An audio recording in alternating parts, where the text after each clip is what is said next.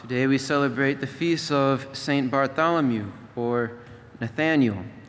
And he, of course, is one of the 12 apostles. He's normally depicted as uh, one either flayed or holding a knife. So if you see our statue of St. Bartholomew, he's third from the right, and in his right hand, he's holding uh, a flaying knife because he, after the ascension of Jesus and the Pentecost, uh, the coming of the Holy Spirit, he went out and preached across uh, to India, to Minor Asia, and especially Greater Armenia, where traditionally he is believed to have been martyred. And they skinned him alive, filleted him alive, and some say even uh, was crucified after that. Uh, you know, a, a gruesome death, but one in which it was offered up out of love and out of great witness for the gospel that he wholeheartedly believed and preached. And so, you know, today in honor of St. Bartholomew, maybe you can eat some prosciutto uh, or, you know, even some figs with that prosciutto. Uh, St. Bartholomew is, of course, one of those apostles, all the apostles being these legendary figures. You know, as we heard in the first reading in the book of Revelation, when John sees heaven, he sees the heavenly city, the holy city of uh, Zion. There's these 12 foundation stones that heaven is built upon of which there are inscribed the 12 names of the 12 apostles of the Lamb. It's easy to think of these apostles as, you know, the saints, these legends that we make them out to be. Uh, and indeed, they are great saints, very important saints upon which the church is founded. But we, we must not forget, too, that they too were human they too were raised up by God, just like God seeks to raise us up to be those saints, those other stones building up the city of heaven.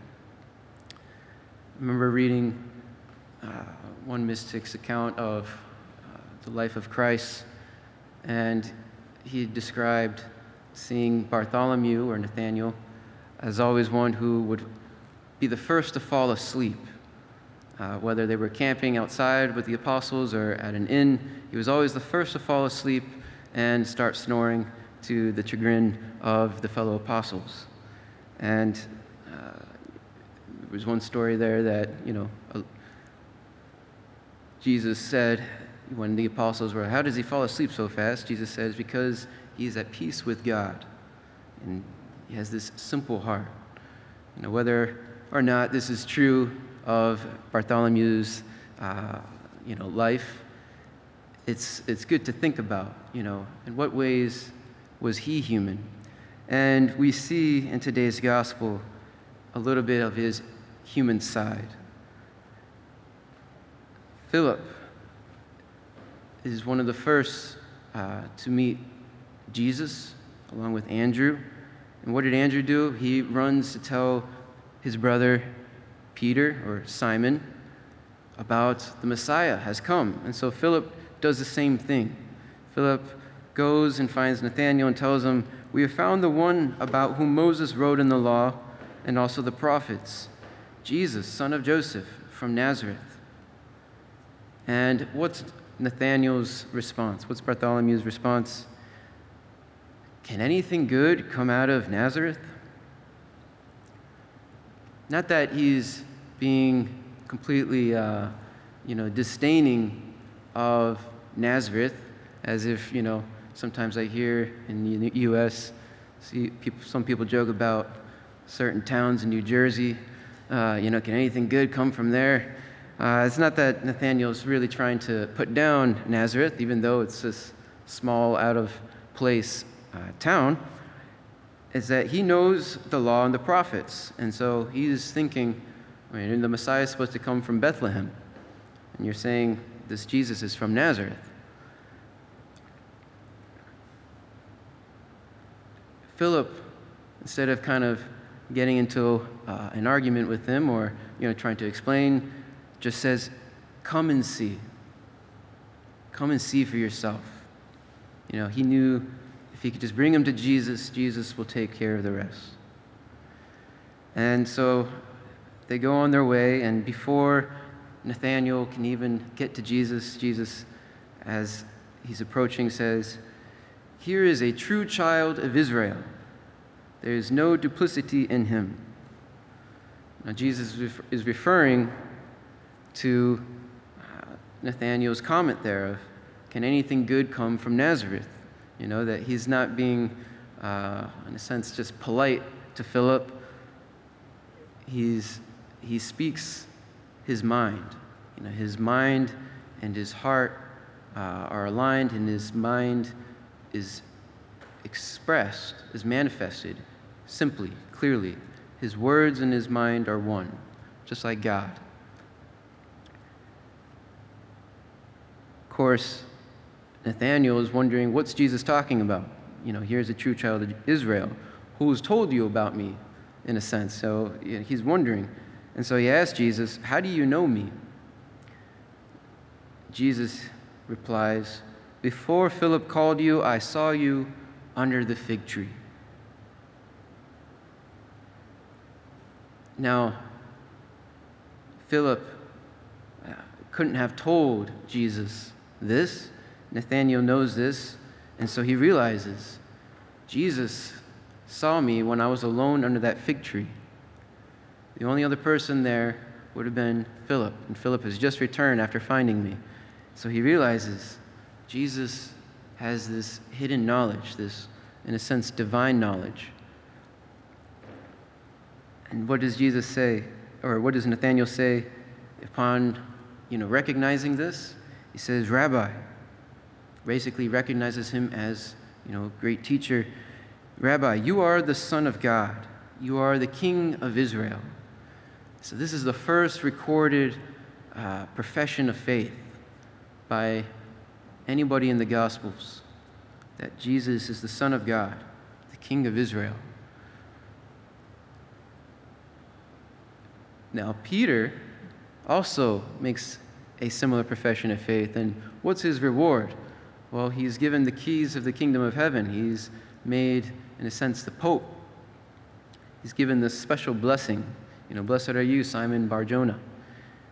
But why doesn't Jesus do that here for Nathanael? Give him this kind of special blessing or reward? Uh, well, for one, it wasn't Nathanael's vocation to be pope. Uh, and secondly, Nathanael's profession of faith is a little bit different. Peter kind of makes it clear that he's professing Jesus to be God himself, you know, has divine nature. Whereas here with Nathanael, is not totally the same. The Son of God could be, in a sense, an adopted Son of God, just like we are adopted sons and daughters of God. And then also, Nathanael says, You are the King of Israel, which is true. He's of that line of David, right? But Jesus is so much more than just the King of Israel. He's the King of kings, He's the King of creation. And so Nathanael has a great starting point, but he has more to learn. And so that's why Jesus says, Do you believe because I told you that I saw you under the fig tree? You will see greater things than this.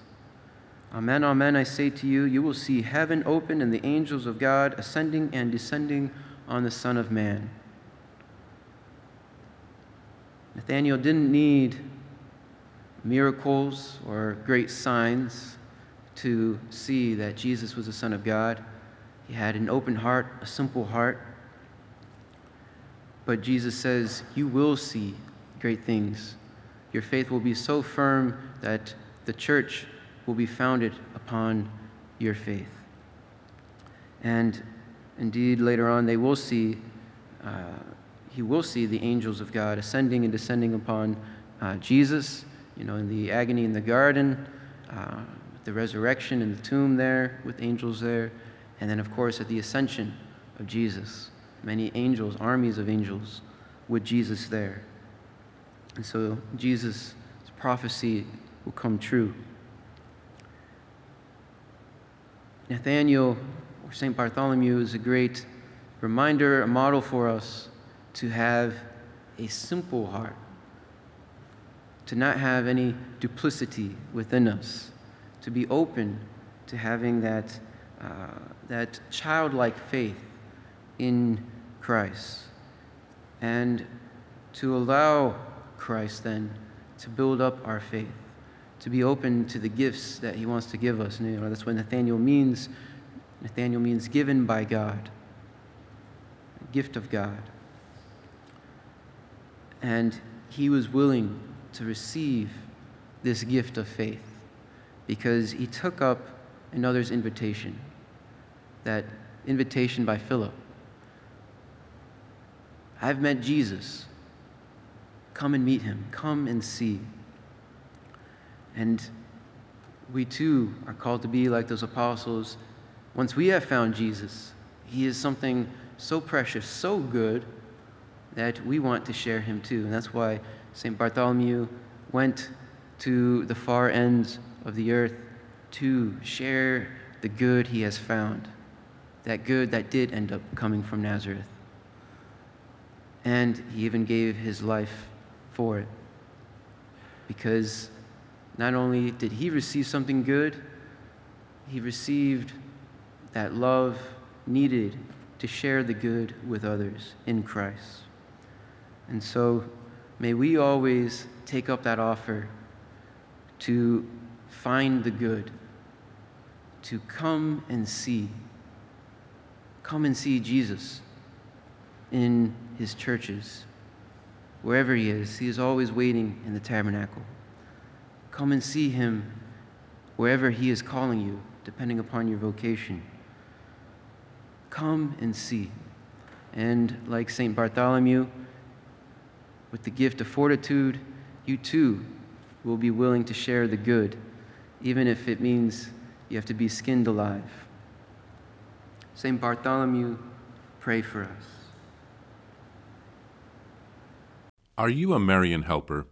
Join our Spiritual Benefit Society and start sharing in the graces of all the daily masses, prayers, and good works of Marian priests and brothers all over the world.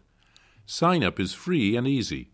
Simply visit micprayers.org. That's micprayers.org. Thank you, and God bless you. Please follow or subscribe to this podcast to receive the latest episodes and updates. If you have been blessed by this podcast, I invite you to leave a review. Reviews greatly improve our podcast ranking and will help spread this podcast to other people throughout the world. Are you enjoying this podcast?